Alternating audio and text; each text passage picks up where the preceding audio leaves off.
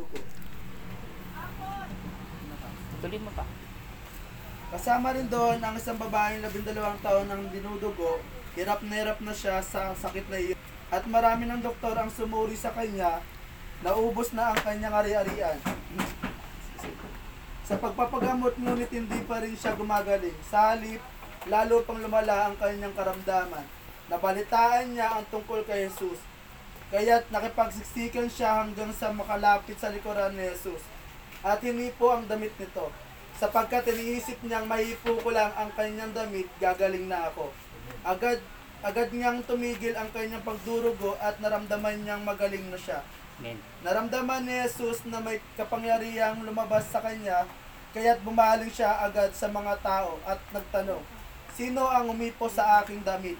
Sumagot, ang kanyang mga alagad. Nakikita po ninyo napakaraming nagsisiksikan sa paligid ninyo. Bakit po nin, bakit pa ninyo itinatanong kung sino ang umipo sa damit ninyo? Subalit patuloy na lumingon-lingon si Jesus sa paghahanap na, sa kung sinong umipo sa, sa damit niya. Palibasay mala, alam ng babae ang nangyari. Siya'y, nangi, siya'y nanginginig sa takot na lumapit kay Jesus. Nagpatira pa at ipinagtapat ang buong katotohanan. Subalit sinabi sa kanya ni Jesus, Anak, pinagaling ka na ng iyong pananampalataya.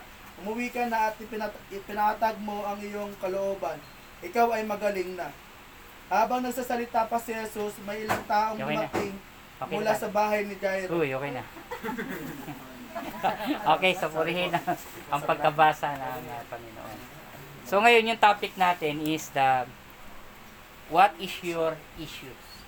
Okay, ano pa ba yung issue natin ngayon? So pag sinabing issue, ito yung ating uh, hinaharap. Ano yung problema hinaharap natin? Ano yung mga issue natin sa buhay? So yung babae dito, ang kanyang issue yung pagdurugo. Bili mo, 12 years ng dinudugo. So nakakalungkot, di ba, no? So sa mga babae dito, nagkakaroon na kayo, alam niyo naman yung iba yung ibig ko sabihin. Yung nagme-mens, sa pasintabi po, no? Medyo SPG. Ah, gusto ko lang bigyan ng diin. So sabi din yung topic natin ngayon, what is your issue? Ano ba yung issue natin? Si nanay, ang issue niya about her family, sa kanyang pamilya. Si tatay, si ta kuya naman, yung kanyang issue about his health, yung protection. Si Mrs. naman, ganun din yung kanyang ah, issue tungkol sa family matters. Si Sister Joy Dan Lois, ang kanyang issue is yung kagalingan. Kagalingan ng kanyang paa. So halos related yung topic natin kasi sabi dito, ano ba yung issue mo? So yung issue natin lahat tayo, hindi ko sinabing issue of the blood kasi may iba't iba tayong issue. Ibig sabihin kung ano yung issue na meron ka ngayon, ano yung problema na hinaharap mo ngayon, isa ka sa mga topic na ito. Bahagi ka sa mensaheng ito at bahagi ako ng mensaheng ito. Ako rin, may sakit, may issue rin ako sa karamdaman. So lahat tayo may issue. Si Basing may issue din sa health. So lahat tayo ay may kanya-kanyang issue. Hindi nga lang pare-pareho, pero meron tayong issue na hinaharap at sino-shoulder natin everyday. Ngayon, sa pag-uusapan natin ngayon, yung issue natin, yung babae. So topic natin, hair issue. Ano daw yung issue niya? Siya ay may sakit. Ano yung sakit niya? Meron siyang pagdurugo. So sabi to, sino dito ang may sakit, may problema, may pagsubok sa buhay? Yun yung issue natin. Sino yung may sakit? Sino yung may problema? Sino yung mga may pagsubok sa buhay? So yun ang tawag doon, kanyang issue. May kanya-kanya tayong issue. Ngayon, ang problema ng babae, ano yung issue niya? 12 years ng dinudugo. Ang hirap na, no? Yung mag-mens ka lang, yung 2 days, yung pang 2 days, masakit, mahirap. Kasi yung misis ko, pagdating ng 2 days, hindi makapagtrabaho yun.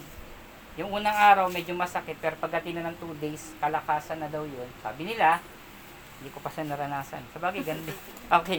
2 days, medyo mabigat kasi mahirap pag nagkakaroon. Tama Nay? Naramdaman niyo pag 2 days na.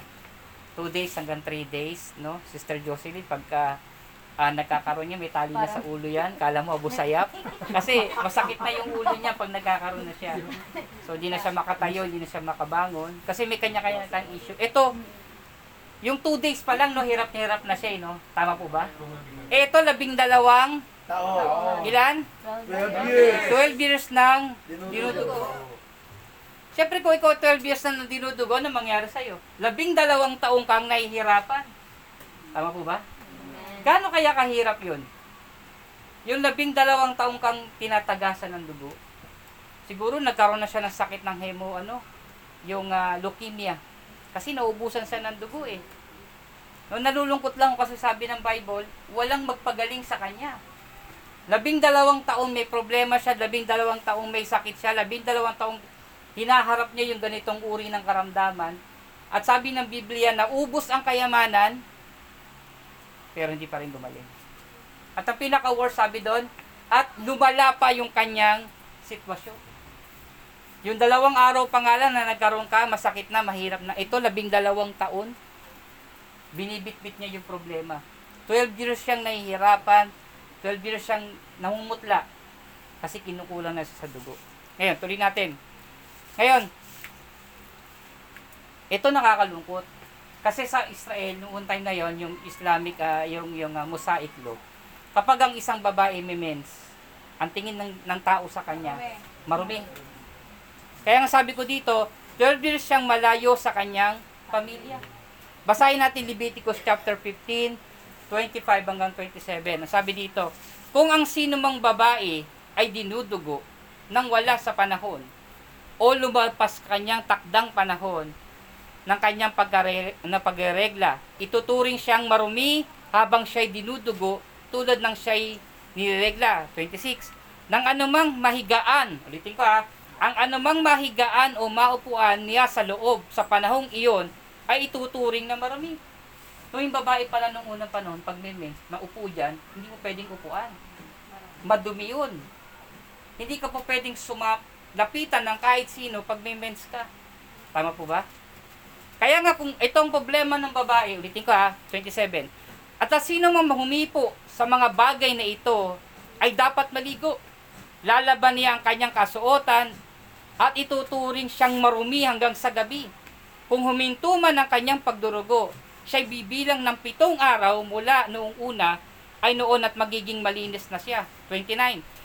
Sa ikalawang, eh, ikawalong araw, kukuha siya ng dalawang bato bato-bato o dalawang kalapati at dadalhin niya sa pari at sa may pintuan ng toldan tipanan at ihahandog ang isa dito para sa kasalanan at ang isa na may handog sa susunugin.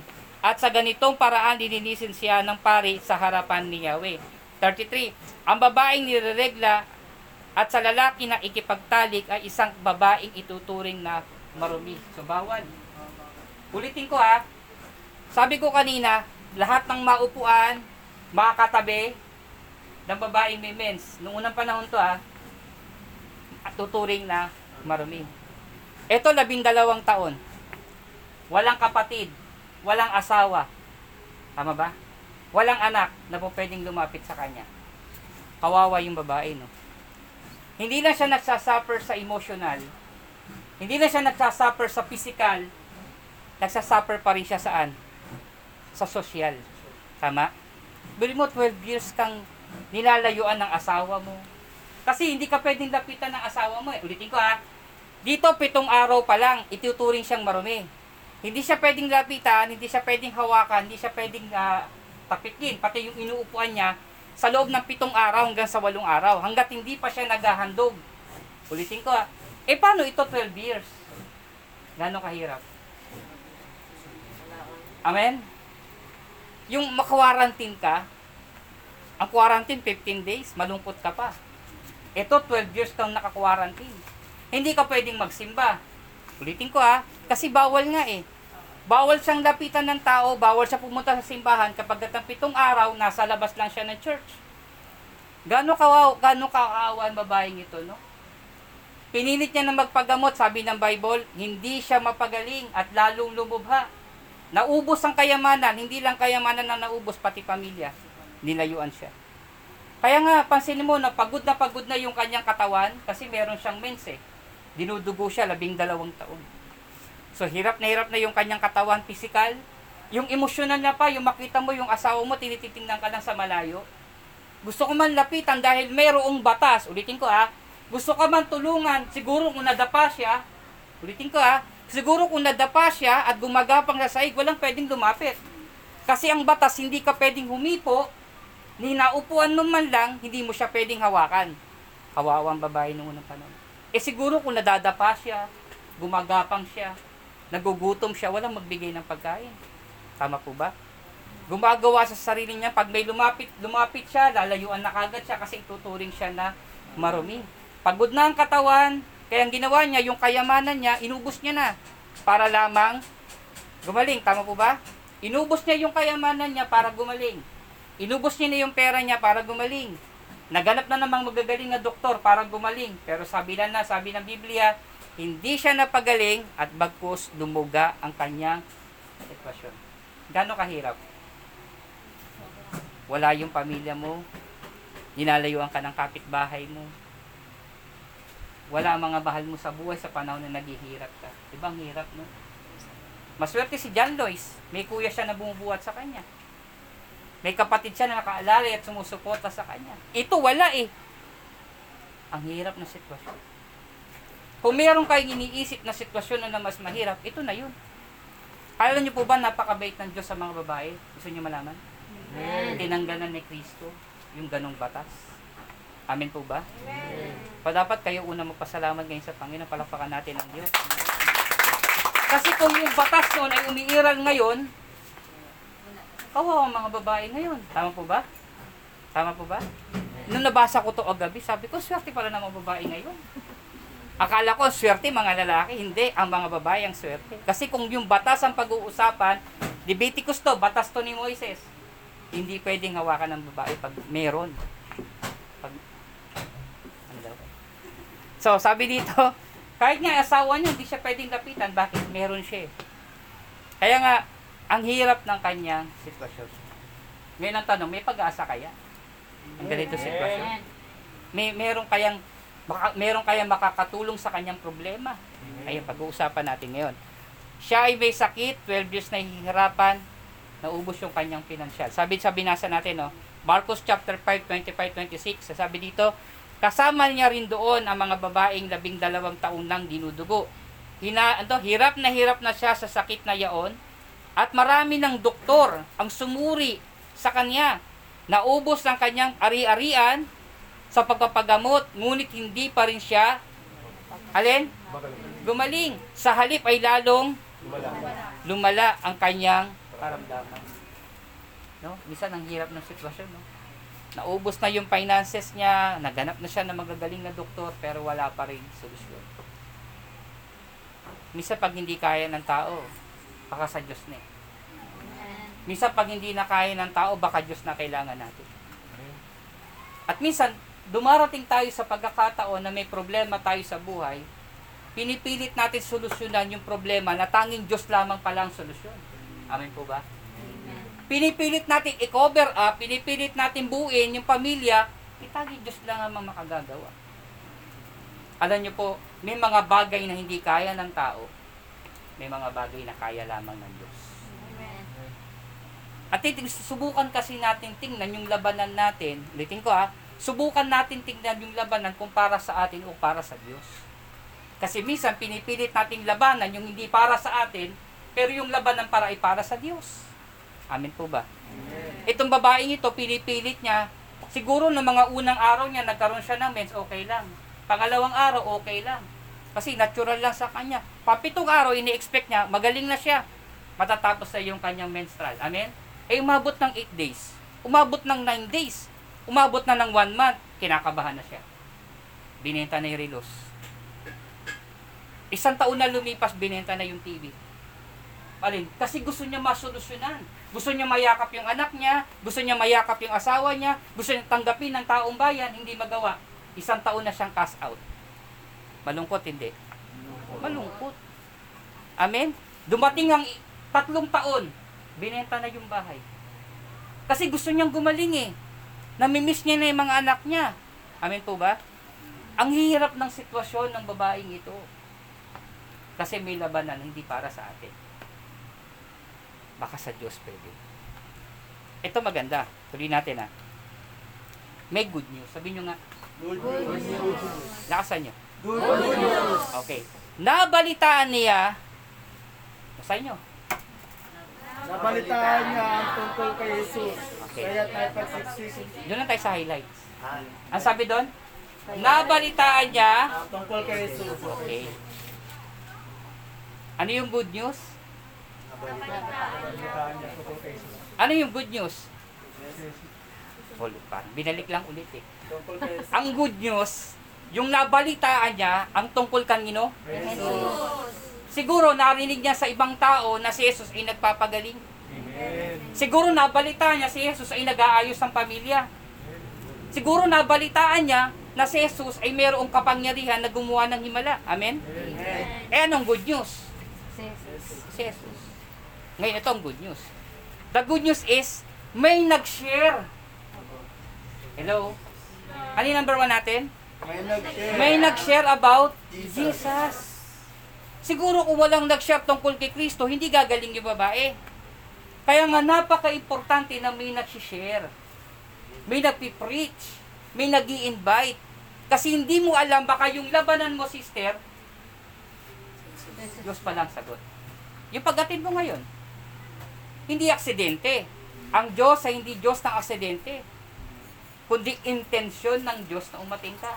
Kasi baka yung labanan mo ngayon, kapatid, ay hindi para para sa iyo, para pala sa Kanya. Kaya nga sabi doon, ano yung magandang balita? May nag-share. Kaya huwag kayong kapatid natatakot, mahihiyang mag-share.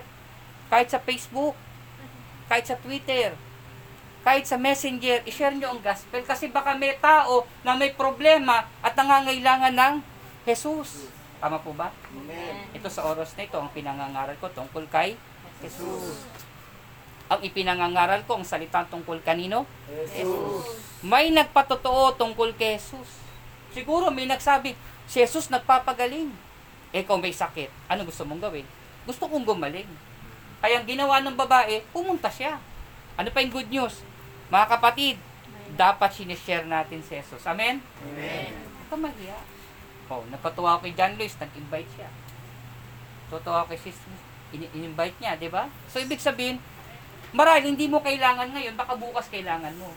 Pero ang mahalaga, shinare mo, nabalitaan mo na mayroong Jesus. Huwag kayong mahiya. Kasi baka yung mensaheng ito, hindi to para sa'yo. Baka para sa kanya. O baka para sa'yo, sister. O baka para kay Sister Jan Lois. Wala nakakaalam. Diyos lang ang nakakaalam. Pero ang pinakamalagang parte dito, kasama tayo na nagdala ng magandang balita. Okay, tuloy natin. Kung ang nagbalita about ano, kung kung mali. Kung walang nagbalita about Jesus, itong babaeng ito ay walang pag-asa sa buhay at hindi gagaling. Amen? Kung walang nagbalita, walang nag-share ng gospel, walang narinig tungkol kay Kristo, wala na siyang pag-asa. Ako naniniwala yung 12 years sinadya ng Diyos yun. Ako naniniwala yung labing dalawang taon ng sakit ng babae niya, inantay si Kristo sa kanyang pagdating. Amen po ba? Lahat ng may sakit before Christ, inantay yung pagdating ni Kristo. At lahat yun pinagaling ng Panginoon. Ibig sabihin, may perfect timing si Lord sa bawat sakit at problema na meron tayo. Kayo, sister, may perfect time. Sister John Lois, may perfect time ang Lord. Ito nga, 12 years eh. Sa'yo, buwan pa lang eh. Tama po ba? May problema ka sa asawa mo, tatlong araw pa lang, problema ka na. Ito, 12 years, may problema. Hiwalay sa asawa. Hiwalay sa pamilya. Anong bubuin niya? Gusto niyang buuin ng pamilya, hindi niya kayang gawin kasi may batas. Amin po ba? Gusto niya man ng asawa na yakapin siya at harap, hagkan siya, hindi po pwede kasi may batas. Wala.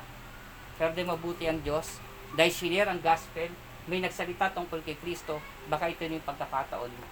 Napainggan mo ang mensahe ng Panginoon, meron kang gagawin at meron din ang gagawin ang Diyos sa buhay natin. Tuloy natin. Ano yung kanyang desisyon? Siyempre, kung narinig mo yung word of God, anong gagawin mo? Matutulog. Sabihin, may sakit ka na eh. Nangihina ka na, tapos narinig mo, may nagpapagaling doon. O sige, matutulog na lang ako. Di ba? Hindi, anong ginawa ng babae? Basahin na yung highlight. Kaya nakipagsiksikan siya hanggang sa makalapit sa likuran ni Jesus. At tinipo, ang damit nito. natulog ba siya? Hindi. Nagkuyakoy ba siya? Hindi po. Anong ginawa niya? Pagsiksikan. Kung gusto mo po makatanggap ng Word of God, kung gusto mong gumaling, dapat may gawin ka rin. Yung kagalingan, hindi ang binibigay ng Diyos sa mga taong tamad. Sa mga taong ayaw gumaling. Tama po ba? Kapatid, huwag mong sabihing mahirap. Huwag mo sabihin hindi mo kaya. Bakit? Itong babae nga, 12 years nang dinudugo. Alam mo, nahawakan niya, laylayan. Ano po, saan ba yung laylayan ng damit? Di ba dito? Ang tawag dito? Di ba laylayan? Tama? Bakit yun ang nahawakan niya? Gusto niyo malaman? Kasi gumagapang na siya eh. Tama po ba? Kasi kung hindi siya gumagapang, ang mahawakan niya yung balikat. Mahawakan niya yung baywang. Eh bakit yung laylayan na lang nahawakan niya? Kasi gumagapang na siya. Sa sobrang hirap, sa sobrang pagod, sa sobrang sakit, sa sobrang nangihina na siya, laylayan na lang ang kaya niyang abutin. Ano sabi niya? Nung nabalitaan niya na may Kristo na nagpapagaling, hindi siya natulog. Nung nabalitaan niya na may mensahe ang Diyos para sa kanya, hindi siya nagbalang bahala. Anong ginawa niya? Meron siyang aksyon. Amen po ba? Ay, minsan ang nangyayari sa atin, wala tayong aksyon. May nagpapagaling na nga, ayaw pa natin gumalaw. Nandiyan na nga yung word of God, ayaw pa natin pumilos.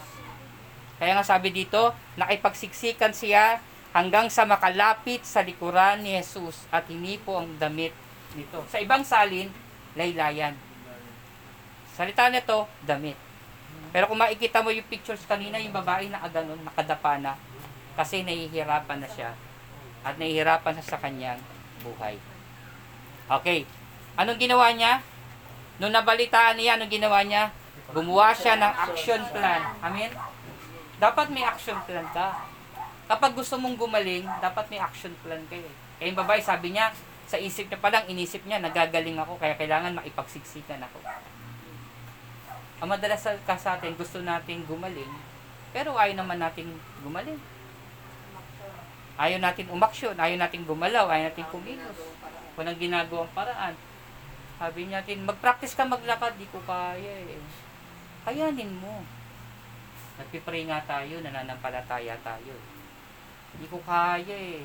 Hindi mo kaya, pero kaya ng Diyos. Amen? Amen. Pagkatiwala mo, nagpipray na nga tayo, nagdadasal na nga tayo. Ako po dati, naalala ko ah, nabalian ako ng buto dito sa Tremur. Balito eh. May bakal na ako dito. May bakal na ako dyan. Expected ng doktor hanggang 6 months bago ako makalakad. 3 months lang nakalakad na ako. Nakapagtrabaho pa ako. Sabi ng doktor na check up sa akin, bakit ang bilis ng recovery mo? Ang recovery nasa nasa isip natin. Ang kagalingan nasa isip natin. Masakit, mahirap, pero kung gusto mong galing, gumaling, gagawin mong paraan. Bakit? Nagpe-pray ka na nga eh. Nagdadasal ka na eh. So, ang gawin mo lang, aksyon. Itong ginawa ng babae, gumawa siya ng action plan. Sumunod, pinagsikapan niyang makalapit kanino? Jesus. Hindi yung naitula ka lang ng kaunti, ayoko na. Hindi lang yung nasagi ka ng konti, ayoko na. Diretso ka. Amen? Paano ba makipagsiksikan? Yung talagang maikipaglabanan ka, amen? Kasi siksikan nga eh. May pagbanggaan. Naikipagbangaan ka, you battle for your healing. No? Kahit nahihirapan ka na, kahit feeling mo hindi mo na kaya, pipilitin mo pa rin kasi gusto mong gumaling. Gusto maayos yung pamilya mo, umating ka ng church. Magsimba ka, manalangin ka palagi. Kapatid, sa, sa physical form, sa gawa ng tao, hindi natin kaya yan. Pero pag binagkaloob mo yan sa Diyos, nakita ng Diyos na susumikap ka, bibigay sa iyo ng Panginoon yan. Amen? Amen. So, dapat mismo sa atin nakikita yung ginagawa natin. Pangatlo, babasa, hindi ko makita eh. Kahit di madali. Kahit hindi madali, hindi kahit kahit mahirap, ano? Mahirap. Hirap na hirap ka na, Makuha makuha lamang ang iyong kailangan. No? Hindi dapat yung susuko ka na. Sabi mo nga, never Never give up. Never stop and never give up. Hanggat hindi mo nakukuha. May nagtanong, Pastor, hanggang kailan ako magpipray sa sakit ko? Hanggang gumaling. Amen? Hanggang kailan ako hanggang kailan ako mananalangin? Hanggat hindi mo nakukuha yung prayer mo, tuloy mo. Hindi pa nga nakukuha, huminto ka na eh. Wag, tuloy mo pa rin. Hanggat hindi mo nakukuha, tuloy mo pa rin. Sabi nga nung push, ano push? Pray until something happen. Push. Palagi mong ipupush. Hanggat hindi mo nakukuha, ipush mo lang ng ipush. Pray until something happen. Hanggat hindi pa nangyayari, hanggat hindi pa nakukuha, hanggat hindi mo pa nararamdaman, huwag kang hinto. Siguro yung babaeng ito, ang layo ni Kristo mula doon, andito pa sa dulo, siksik pa rin siya. tinutulak siya, siksik pa rin siya, tinutulak siya, siksik pa rin siya, nadapa na siya. Gumapang pa rin siya. Hanggat hindi niya nakikita at hindi niya nahawakan, hindi siya huminto. Eh si Kristo naglalakad eh. Hinabol niya pa rin. Tama po ba?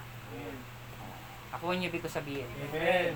Pinilit niya pa rin. Kasi naglalakad, hindi naman si Kristo nakatayo eh. Naglalakad yun kasi pupunta siya kay Jairus eh.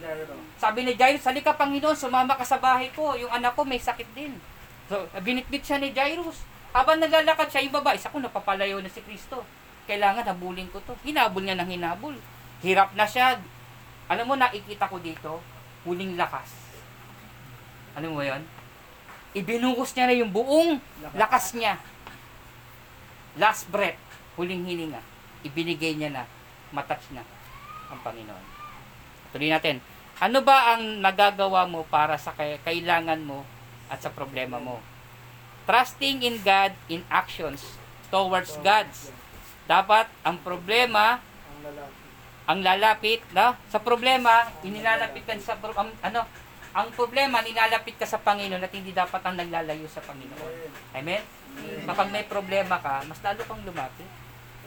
Hanggat may pagsubok ka, mas lalo kang lumapit sa Panginoon. Eh minsan pag may problema na yung tao, ito yung challenge. Umaalis. Ayoko na magsimba. Ayoko na mag-pray. Hindi na ako lalapit sa Diyos. Hindi totoo ang Panginoon. Bakit? May problema na eh. Dapat hindi. The more na bumibigat yung pagsubok at problema, mas lalo kang lumapit. Ito dapat ang nagiging tulay sa Panginoon. Amen? Pag may pagsubok, may problema, ang problema tulay yan. Hindi yan, hindi yan binigay ng Diyos sa'yo para mapalayo ka. Kundi yan ang paraan ng Diyos para mapalapit tayo sa Kanya. Tuloy natin. Ano yung kanyang decision, verse 28? Sapagkat inisip niya na mahipo ko lamang ang kanyang damit. Saan ang galing yung decision? Inisip niya. Yung pag-attend mo ngayon, sister, isipin mo na, may gagawin ng Diyos. Amen. Lahat yan nag-uumpisa sa mind. Lahat yan nag-uumpisa sa isip. Ang battle, nag-uumpisa yan sa utak. Kaya ang battlefield natin, wala sa physical, kundi nasa mind. Kaya ang mind natin ay battleground. Battleground. Ito yung ah, digmaan ng mabutit masama. Itong digmaan ng pananampalataya at pagdududa. Ito ang digmaan ng kagalingan at karamdaman. Amen? So kapag bumigay ka na sa utak pa lang, natalo ka na, talo ka na sa pakabuan. Ulitin ko ha, kapag sa utak pa lang talo ka na, talo ka na sa kabuan. Hindi ka naman nanalo. Sa utak pa lang talo ka na eh. Dito sabi niya, sapagkat inisip niya. So ibig sabihin, ang battle wala pa sa paa. Hello? Ang kagalingan wala sa paa. Nasaan? Nasa isip pa lang. Ang sabi niya, sapagkat inisip niyang mahipo ko lang. May plano na siya eh. Alam niyang hindi niya mayayakap. Alam niyang hindi niya mahihila. Sabi niya, kahit man lang sa hipo, kahit man lang matouch ko yung laylayan ng kanyang damit, sapat na yun para ako'y gumaling. Actually, walang nagpray. Ulitin ko ah. Pinagpray ba siya? Wala eh. Walang prayer na nangyari. Sino nagpagaling sa kanya? Isip niya. Ano yung decision sa kanyang ginawa? Yung isip niya, binuo niya na kailangan mahawakan ko to. Ito yung last hope ko, last resort ko, ito na yung last will ko. Na kung hindi ko to mahawakan, mamamatay na ako. He fight for his healing. Amen? Kung mahal mo yung pamilya mo, dapat lumaban ka sa Panginoon. Huwag mong habulin yung asawa mo, habulin mo si Lord. Amen? Kasi minsan hinahabol natin yung asawa. Eh. Minsan hinahabol natin yung anak natin. Huwag mong habulin yan. Habulin mo si Lord. Kasi ang magbabalik din yan ng Lord. Amen? Naniniwala kayo doon. Kung meron kang healing, hindi doktor ang hanapin. Ang Diyos. Ilapit mo yan. Kasi pag ang Diyos hindi kinaya ng doktor, ang sabi ng doktor, pasa Diyos mo na lang. Di ba? So, ipasa Diyos mo muna bago mo ipa-doktor. So, pag nabuo na yung isipan mo may Diyos ka, pa-doktor ka, makikita ng doktor ba himala. Amen po ba? Yun din, yung kasama ko sa work, dami niyang bukol sa breast. Dami. Siguro multiple cyst yung tao sa kanya. So, nakaschedule siya for operation. So, prayer, prayer, prayer. Nung siya ay pumunta sa doktor, i-check up, sabi ng doktor, ano yung inom mong gamot? Bakit po, dok? Wala na yung mga cyst mo eh. prayer lang. Amen? May posible ba sa Diyos? Yung Diyos ba, hindi mo Diyos? Yung Diyos ba na kasama ko sa trabaho, hindi mo Diyos? Magkaiba ba kayo ng Diyos? Isa lang naman ang Diyos ah. Amen. Amen? Kung Diyos niya nagpapagaling sa mga bukol, yung pa kayang paa mo, hindi kayang pagalingin ng Diyos. Amen. Depende yan kung naiisip mo eh. Kaya nga ang isip, napakahalaga. Kaibiganin natin yung utak natin. Kung isip mo mahina ka, mahina na rin yung paa mo. Kung masabi hindi mo kaya, hindi mo na rin talaga kaya. Ang labanan nag-uumpisa sa utak. Kaya sabi ng babae, sapagkat inisip niyang mahipo ko lamang ang kanyang damit, gagaling ako. Past tense. Hindi pa sinabing gagaling pa lang, kundi gagaling ako. Perfect tense. Nangyayari ngayon. Amen? Amen. Dapat ganun.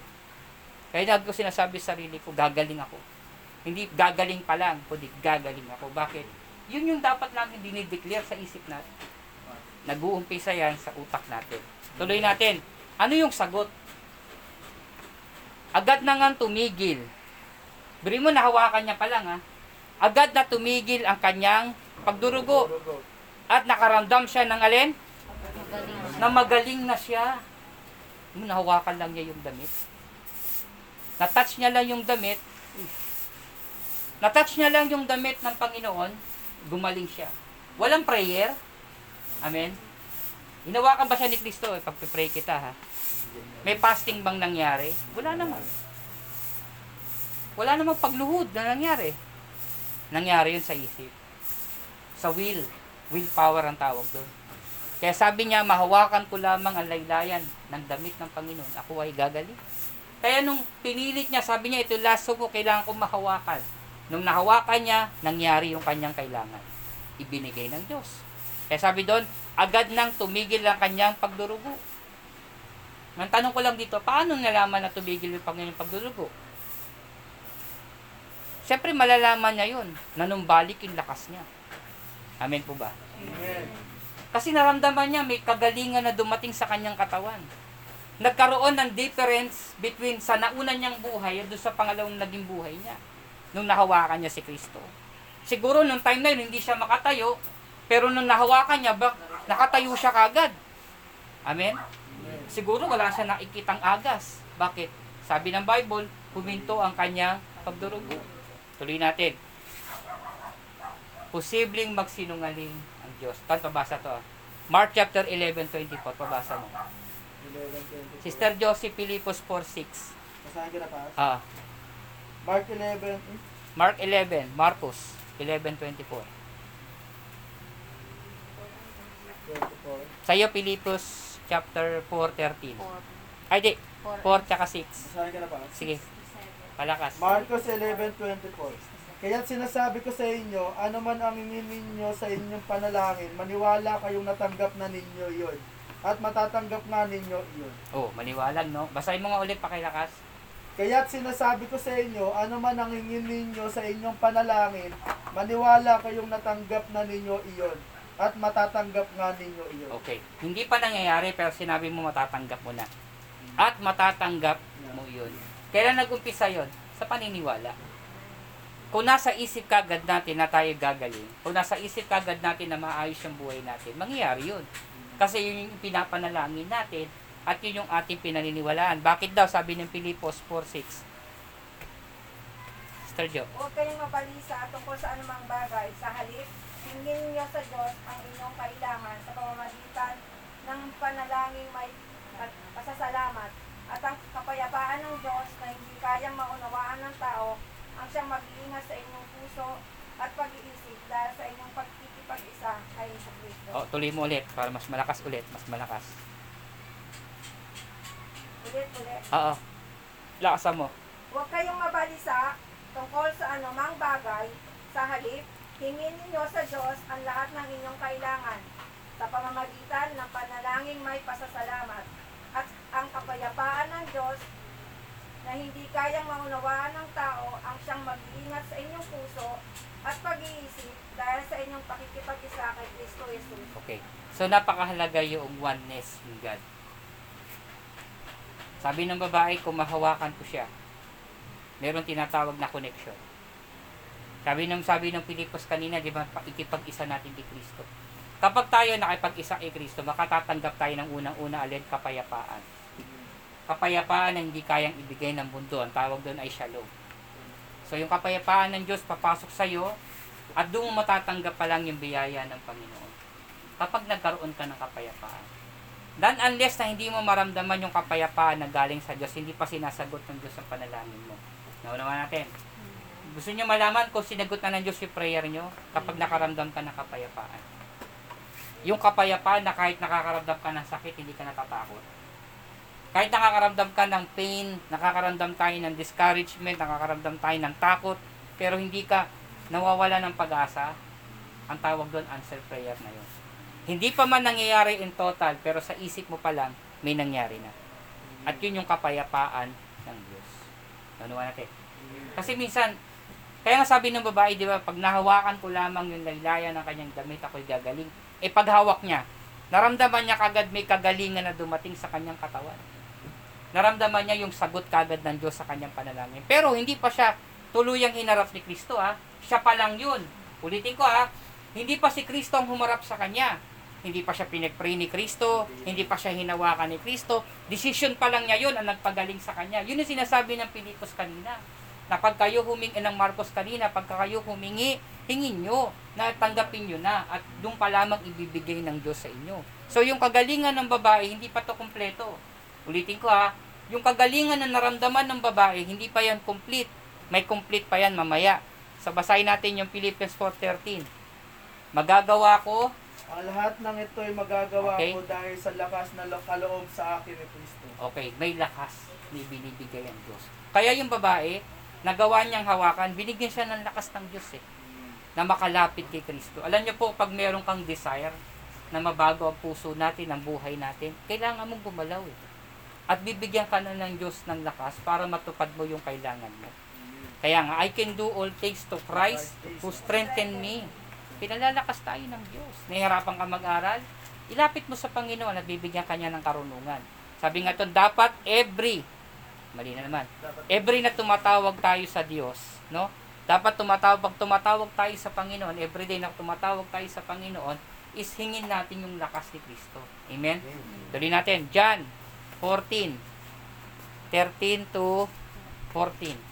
At anumang hilingin ninyo sa aking pangalan ay gagawin ko upang maparangalan Ama sa pamamagitan ng anak. Ulitin mo. Kung 4.13.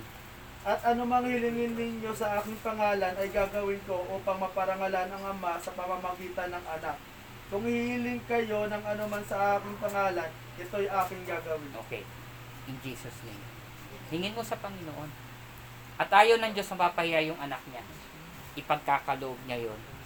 So pag nagpe-pray tayo, tawagin natin yung pangalan ni Jesus. At hayaan natin si Kristo ang gumalaw sa buhay natin. Ngayon, ito pa.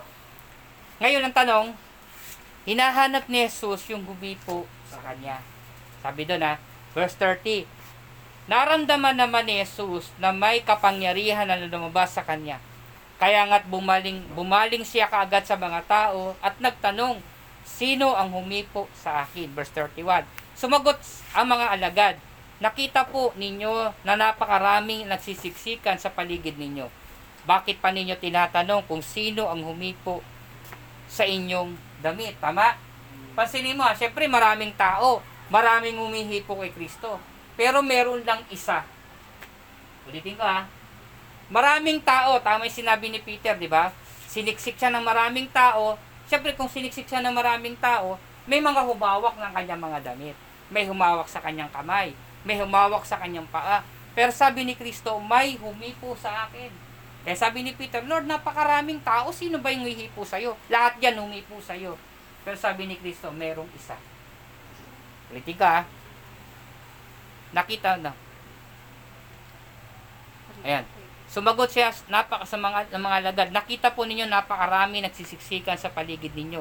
Bakit po niyo tinanong kung sinong humipo sa inyo? 30. Subalit patuloy na humingi, lumilingon si Jesus na ginahanap kung sino ang humipo sa damit niya. Ngayon, ano nangyari sa kanya nung hinipo yung kanyang damit? Naramdaman ni Jesus na may kapangyarihan lumabas sa kanya at bumaling siya agad sa mga tao at nagtanong kung sino humipo sa kanya. Yung babae, na nagpipray na gustong gumaling, yun ang kumuha ng kapangyarihan ni Jesus. Lumabas. Alam mo, sabi ng scholar, yung kapangyarihan ng babae na transfer sa kanya, gusto niyo malaman anong kapangyarihan yun? Yun yung gumawa ng langit at lupa. Kita mo? Yung kapangyarihan, kaya ang bilis ng paggaling ng babae, yung kapangyarihan na na-transfer sa kanya nung nahawakan niya si Kristo, yun yung kapangyarihan na gumawa ng langit at lupa. Kaya yung pagalingan niya instant, hindi pa siya pinagpipray, hindi pa siya hinahawakan ni Kristo, pero nakuha niya yung kapangyarihan na gumawa ng langit at lupa, napunta sa loob ng katawan niya. Naunawa natin. Amen. Ganun power. Kaya ang sabi ni Kristo, may humipo sa akin. May na, lumabas na kapangyarihan sa kanya. Yung kapangyarihan na himipo ng maraming tao, hindi nagawa, pero merong isang gumawa. Ang tanong ko, ikaw ba yon? Kayo ba yon? Magagawa ba natin yon? Amen. Napalabasin natin yung kapangyarihan ni Kristo at mapunta sa atin. Dito walang imposible. Sa inyo ba may posible? Amen. Depende yan sa inyo. Depende yan sa atin. Kung itong babae 12 years na may problema, nag-intay siya sa tulong ng Panginoon. At nung nakita niya yung good news, nabalitaan niya may mabuting balita, hindi niya pinakawalan. Alam niyo po kung gusto niyo pong makuha yung paila- panalangin niyo, kung meron kayong desire, hanapin niyo, kunin niyo kagad. Amen po ba? Amen. Kasi wag na tayo magpatumpik-tumpik. Ang nangyayari kasi, gusto natin matuto, hindi naman tayo nagpa-practice. Gusto natin gumaling, hindi naman tayo nagsastrive. Pastor, gusto ko magaling mag-drums. Gusto ko magaling mag-gitara. Hanggang magsugat. Hanggang magdugo. Kasi gusto mong gumaling eh. Amen. Gusto ko po, Pastor, gumaling eh. I-practice mo. Lakarin mo. Hindi ko kaya. Pilitin mo. Andun ang kagalingan. Nasaan? Nasa isip. Hindi pa pinag-pray, hindi pa nilapitan ni Kristo, pero inisip pa lang ng babae na gagaling siya. Amen? Amen. Yun. Kung gusto po natin maayos yung pamilya natin, gusto natin maayos yung takbo ng buhay natin, starting sa sarili natin. Mag-start yung gusto nating mangyari. Amen po ba? Amen. Kung gusto natin gumaling, sabi ng doktor, bawal ang baboy. Kain ka naman ng kain. Tapos, Lord, BP, taas ang BP ko na naman, Lord. May diabetes ka, gusto mong gumaling sa diabetes. Kain ka naman ng ice cream, inom ng soft drinks, walang tubig. Tapos sabi mo, Lord, pagalingin mo ko sa diabetes ko. Wala. Hindi ka gagaling. Ang kagalingan, nasaan? Nasa isip, nasa decision, nasa action plan. Amen? Amen. Amen po ba? Amen. Gusto kong sumeksi, Lord. Ayaw na mag-gym. Gusto kong matulog. Ayun, gusto kong kumain ng kumain. Oh, so wala talagang mangyayari. Itong babaeng ito gusto niyang bumalik, ipinakita niya. Amen? Kailangan mo pala si Kristo, hindi ka naman nagpipray. Kailangan mo pala si Kristo, hindi ka naman nagsisimba. Kailangan pala si Kristo, hindi ka pa nagbabasa ng Bible. O, ano makukuha natin? Sagot? Wala. So, dapat, natutuwa ako sa Madonna. Si Madonna, tiyahin mo. Every time na magkakaroon kami ng prayer, nasa Singapore yun eh, tumatawag sa akin yung online, nagbi-video chat kami. Katuwa naman sa kanya, lahat ng kamag-anak niya, ipasok niya sa online. Naunawaan niyo ba? Gusto niya isama yung mga kamag-anak niya sa prayer, kasama si John, kagabi, kasama kami nila John Lois. Si Madonna, si John Lois, si Maylin, nawala lang si ano eh, si, si Jenny. Oh, Tito Manny, nawala. So, apat kami kahapon, nagpe-pray kami. So, yung eagerness niya na gumaling, yun yung nagpagaling sa kanya. May sakit din siya before eh. Bili mo, chinek up ng doktor, wala siyang sakit. Sabi niya, may sakit ako eh. Sabi ng doktor, wala nga eh. Hindi pa, doktor, may sakit talaga ako eh. Ilang check up na, isang linggo, di siya pumasok, eh, pakiramdam niya may sakit. Nung tumawag sa akin, nag-on call kami. Usap kami sa phone. Sunday morning, ako pa kinumusta. Ako baka may sakit, wala naman ako sakit, ako pa kinumusta. So, nakapagtrabaho na siya until na nakakapagtrabaho na siya. Bakit? Kasi may desire eh. Nanggagaling yun sa isip. Nagmumula yan sa puso. Ngayon, tatakbo yan sa pagkatao mo at isang araw makikita mo yung sakit mo, magaling ka na. Amen? Decisions yan, kapatid. Ang sakit, hindi mo wawala. Walang, ulitin ko ha, yung sakit wala yung break time, uh, time out. Amen? Hindi magsasabi sa'yo, wala muna tayong problema ha. Pass muna tayo next week naman. Hindi. Tama? May problema bang ganon? Di ba? Lalo yung may sakit ka sa katawan, hindi sabihin ng sakit mo, break time muna tayo ngayon, ha? peace muna tayo, next week na tayo sa sakit. Pag dumating ang sakit, dire-diretso yan. Walang time out. Tapos prayer, time out ka. Tama. Pas muna ako, Lord. Wala munang prayer. Paano ko gagaling? Wala ka prayer. Dapat continuous. Hanggat hindi mo nakukuha, hanggat hindi mo natatanggap, tuloy ka. Amen po ba? Amen. Tama po. Ay, palapakan natin ang Panginoon. Eh, kasi minsan pa nakaramdam tayo na hindi maganda, ayaw na natin. Itong babaeng ito, hirap na hirap, hinang-hina, iniwan ng asawa, nawala ng pamilya, nawala ng kabuhayan, pero hindi nawala ng pag-asa. Amen. Hindi nawala ng pag-asa. Siguro kung meron pa siya gustong ibenta yung kapitbahay niya, binenta niya na. Para lamang gumaling siya. Amen? Hindi siya nawala ng pag-asa eh. Siguro kung may nakita siyang aso, aso to. Bebenta ko to para lamang gumaling ako. Naganap na siya ng mga doktor, espesyalista. Siguro pati mang kukulang, mambabarang, tinawag na rin ito para lamang gumaling. Hindi siya nawalan ng Pag-asa. Nawala ang lahat sa kanya, ang meron hindi nawala, pag-asa. Pag-asa. Amen? Kaya nakita ni Kristo yun. Eh minsan pag tayo nawawala na yung mga mahal natin sa buhay, nawawala na rin tayo ng pag-asa. Tuloy, laban lang. Amen? Sabihin mo nga, laban lang. Laban lang. Nawala ng trabaho. Laban Laban lang. lang. Di ba? Nawala ng kalusugan. Laban lang. Ayun. Nangihina. Laban lang. Nawala ng pag-asa. Laban lang. Tuloy lang lagi. Tuloy natin. Ito maganda. 33. Palibas sa alam ng babae ang nangyari, siya'y nanginginig sa takot na lumapit kay Jesus at nagpatira pa. So, ibig sabihin, nakatayo na. Ulitin ko ha.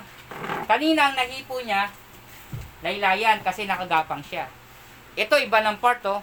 Palibas ay nalaman ng babae na nangyari, siya'y nanginginig, natatakot lumapit kanino Jesus. at nagpa Tira pa.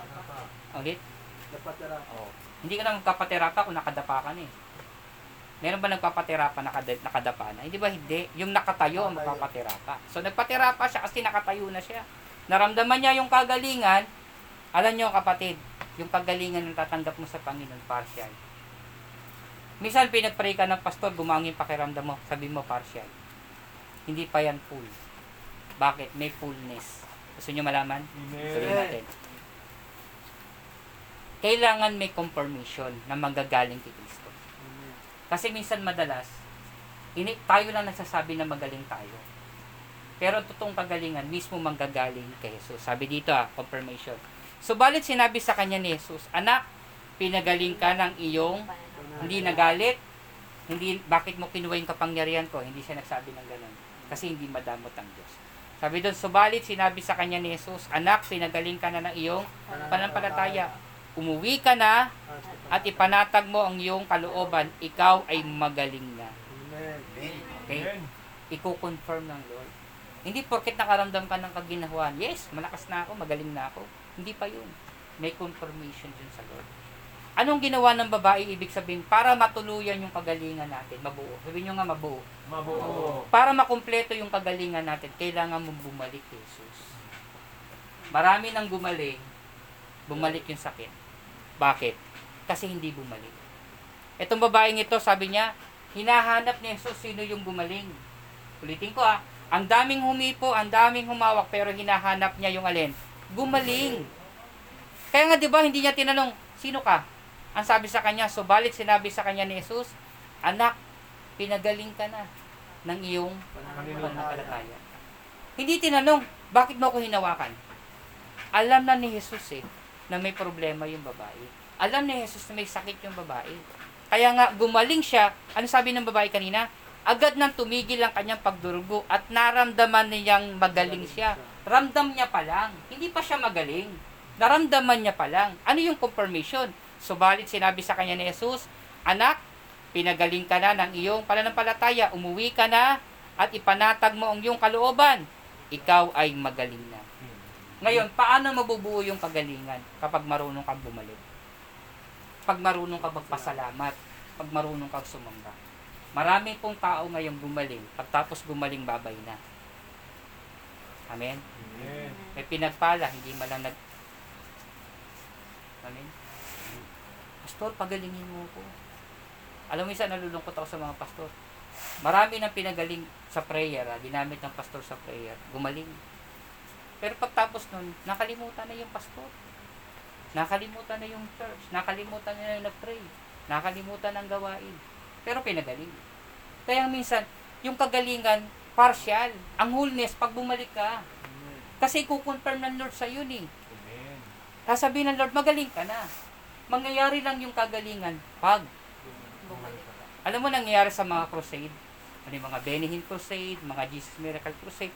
Kapag nagkrusada yan at maraming gumaling ng araw na yun, dapat yung mga gumaling yun, bumalik sa church. Bumalik at magsimba at magpa, magpa ano, ma- manampalataya ulit sa Panginoon. Bumalik sa paggawain. Bumalik sa Panginoon. Kaya pansinin mo, pagtapos silang gumaling, babalik yung sakit. Kasi hindi kumpleto yung kagalingan. Ang kumpleto, pag bumalik ka at nagpasalamat ka, doon pa lang kukumpletuhin ng Diyos yung healing. Ano nga natin? Pansinin mo, ngayong araw to pinag-pray ka, tapos nakaramdam ka ng kaginawahan. Oh, magaling na ako. Parang ganda ng pakiramdam ko ah. Tapos pag uwi na ng pastor, parang sakit na naman ulit. Hindi pa kumpleto kasi. Kailangan ikaw mismo, babalik ka sa Diyos. Amen. Hindi porkit pinag-pray ka na ng pastor, okay ka na.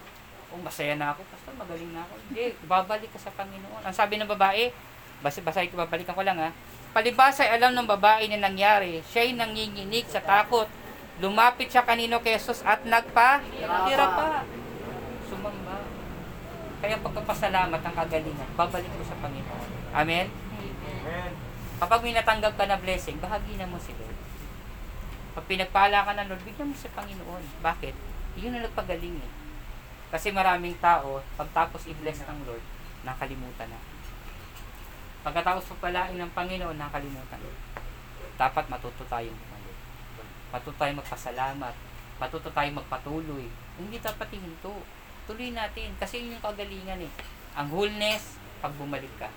Ang wholeness, kapag nagpatira pa ka. Ang wholeness, pag sumamba ka sa Panginoon. Yun ang wholeness. Makakaramdam tayo ng kagalingan, ba't nang hindi? Maraming tao magpipray sa'yo, gagaling ka. Ikaw nga lang mismo, pag nagpray ka, gagaling ka na eh. Pero yung wholeness dun, pag nagpatuloy ka, yun ang totoong kagalingan.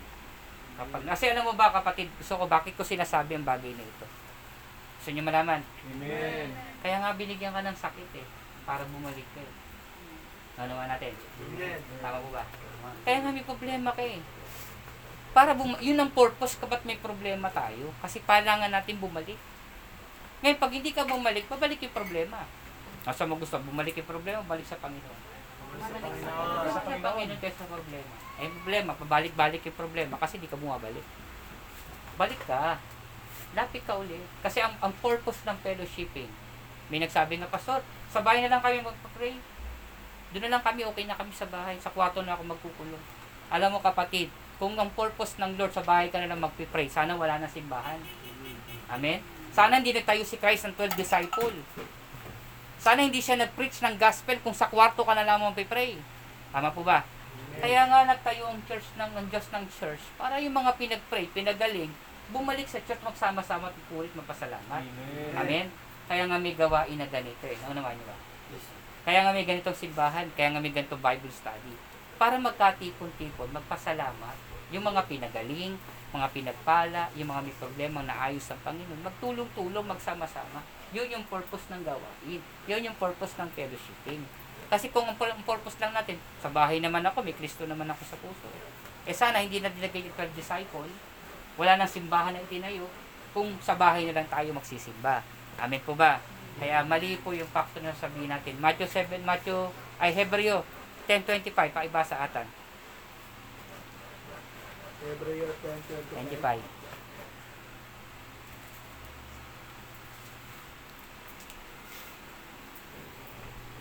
Huwag nating kaliligtaan ang pagdalo sa ating mga pagtitipon. Oh, gawain. Gaya ng ginagawa ng ilan. Sa halip, palakasin natin ang loob ng isa't isa. At lalo na ngayong nakikita nating malapit, Malapit na ang na. araw ng Panginoon. Dumarating na po yung pagdating ng Panginoon. Malapit na siya. Malapit na siyang dumalo. Ay, malapit na siyang dumating. So, ang kailangan natin magpalakasan. Magtulungan, kagaya ng ginagawa ng mga youth. Magpapalakasan. Kapag was sisters next week wala ka dito, malulungkot ako. Tama po ba? Hahanapin ko siya. Yung isa wala dito, malungkot ako, yung isang kasama natin. Ano din daw po kasi si Ayun nga. Kaya ibig ko sabihin, ang ibig ko sabihin, ang sabi ng Bible, magpapalakasan tayo. Kapag umaatin po tayo, nagbibigay tayo ng kalakasan dun sa pastor, dun sa mga miyembro. Kasi hindi sila hanapin ng pastor, umatin siya. Ano hanapin siya, nandito siya. Diba? Ang hanapin yung wala. Eh, syempre pag may wala, malungkot. So, masaya tayo pag kompleto. Amen? Amen. So, kaya nga sabi ng Bible, sabi nga ng Hebreo kanina, binabasa natin, huwag natin kalimutan ng pagdalo sa ganitong gawain. Ang purpose ni Lord kung bakit may sakit, bakit may problema, may pagsubok, kasi gusto niya mag-gather. Gusto niya ulit magkasama-sama tayo para magpalakasan, magkatipot-tipon, kasi malapit na siyang dumating. Amen po ba? Amen. Ay halimbawa nga, halimbawa ko lang, ha, dumating siya, nandun ka sa kasiyahan. Enjoy-enjoy ka dun.